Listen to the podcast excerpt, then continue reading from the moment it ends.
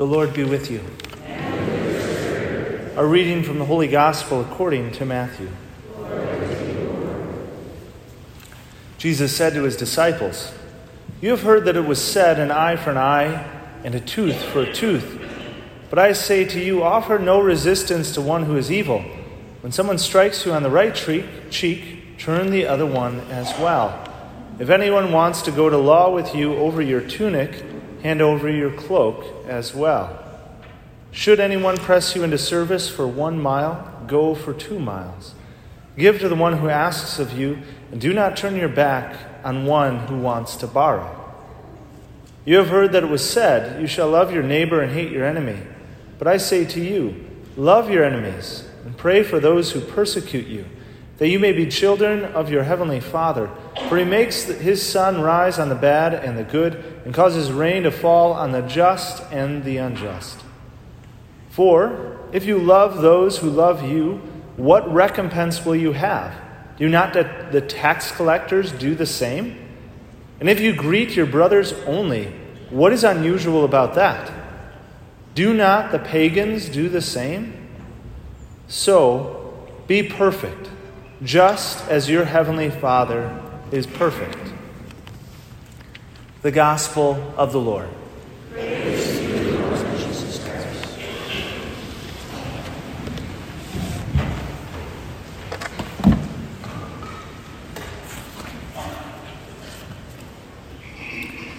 Be holy.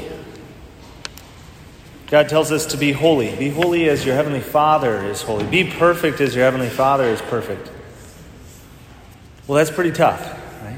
Um, what, what exactly does that mean? Does that mean a perfection of being able to do something? Sometimes we feel as though that is like, oh, if I'm going to be perfect or like uh, God, then I need to be able to do everything. And that's not the perfection that we're talking about. The perfection of holiness, the perfection of the human person, is not about actually primarily doing, although that's often what we jump to, right? To do, because that's kind of our, uh, I think, modern way of perfection is, is doing. But I would question and say that um, it's called being holy, not doing holy and we're called human beings, not human doings. Although we do many things and we do things out of who we are, we are not primarily what we do. And that that does not give our primary worth or ultimately and deeply who we are. But we are beings who are uh, most perfect when we are being which can be the most difficult thing to do as human beings. Uh, being holy means being set apart. Holy is this uh, term that we use, and we think of it in many different ways. Kind of a one way of translating is set apart. And so when we talk about that God is holy, He's set apart from the dirt, the grime, the normalness, or the world, right? When we talk about that God's people should be holy, we talk about that God's people should be set apart. That we should be different than the tax collectors, than the pagans. We should be different. And it should be noticeable. Not always because of everything that we do, but ultimately who we are. Now, and I think during this Lent, uh, this Lent is a time to focus on holiness, right? To being set apart. We take different practices, and of course, uh, many people join into Lent kind of like a New Year's resolution, uh, but that's not primarily what we're doing within Lent. We're choosing to be Lent uh, to be able to be set apart in a specific way, in a practice, in a, in a being with God. But I would challenge us this Lent, in, instead of feeling as though you're already busy and now Lent comes and now you need to do even more, I would challenge us instead of doing more, do less. Now, that, of course, can be taken in many wrong ways, right? Okay, great. Great. Now I don't have to go to Mass on Sunday. That's, that's really great, right? I'm going to do less. I, I don't need to pray as much. Well, I think um, we need to be set apart and holy in this world. We need the wisdom of God, not the wisdom of the world. And we need to put our priorities in what God is. And so we need to actually do less in our life and realize that we can't do it all. Actually, do less so that we might be able to actually do more. Um, I find in my life uh, very often, now when I look back, I, I feel as though I don't have enough time in a day, and that's absolutely true. I don't have enough time in a day to be able to do everything that I might want to do or, or think I should be able to do. But the most important things, I do have enough time unless I try to say yes to everything. Um, I actually have to say no to things that are less important than the more important things, right? Because if I say yes to the less important things, then I don't have time for the more important things.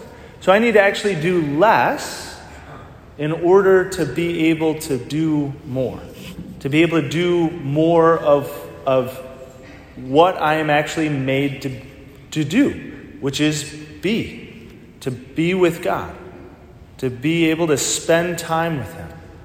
Most of us don't have enough time in a day to pray, right?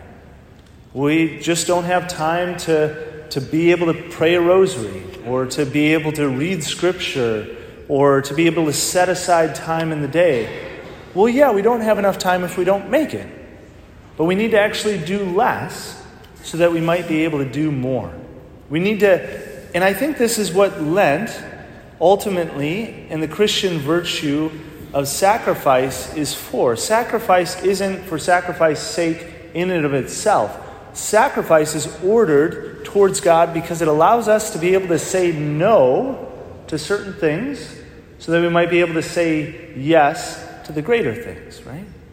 Uh, when we sacrifice and maybe we suffer in specific ways, we're able to say no to the world of comfort or the God of our belly or, or the gods that we pursue in our consolation. And we're able to say yes to God and, and to be with God in the midst of different sufferings or sacrifices.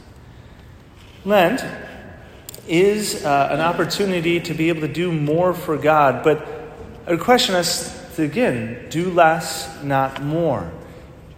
And to challenge ourselves to be with God more, to be with Him, to be silent, to be able to make space and room in our hearts and in our lives for Him.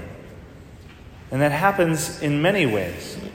One of the ways that I've had to do it, uh, just to kind of give you a little bit of an example, is I can be a little bit of a news junkie. I really like news. Uh, it's exciting, it's new information, it's, uh, it's often educational, so I get to learn more. And I can spend an hour or two reading news if I want to, right? And the internet will continue to let me do that, right? Because there's always more information. So, what I have to do is I actually have to limit myself and say, you know what? Some of that might be good information, but I'm going to actually have to say no to it. So, what I've done is I've set up on my phone two apps the BBC and the Catholic News Agency, and I've said, I get 10 minutes. I get 10 minutes a day, and after that, my phone closes me out. And I'm reminded, okay, that's right. I've Got other more important things to do. I know the general, I'm not sticking my head in the sand, you know, and just ignoring everything, but I am saying no to an unhealthy amount, right? Also, when I was in seminary, one of the things uh, that is very popular, although it's kind of losing popularity in some ways, is, is Facebook. Um, and Facebook is a great tool to be able to stay connected. And I had that throughout college, and it was a great opportunity to see what my high school friends were doing and what my different college friends were doing, and also what my extended family, right? Cousins and other things that I didn't talk to on an occasion to see how their families were growing and different things were going on, and to be able to, you know, tell people about what's going on in my life. But what I found is that it took a lot of time, and that I spent a lot of time on the computer. Often, uh, getting information that wasn't always that helpful. And so, one of my summers that I was focusing more on prayer, I decided for that summer to exit out of Facebook and to say, I'm going to close my account And I know that I'm going to lose something out of that, right? I'm going to sacrifice some good, but I'm going to do it for a greater good. I'm going to be now forced to actually call up the people that I want to stay in contact with. I'm going to actually have to talk to my family to find out what's going on in their lives, right? And I, I got to say, I, I, don't always do the best job of it, and sometimes I fail uh, in that or what I should do, but it was an intentional sacrifice so that I might make space for healthy human being as well as primarily space for God. What kind of things in your life are maybe even good things, but maybe need to you know, are a little bit disordered or too much, or, or things that are good that just aren't helping you to be holy, right?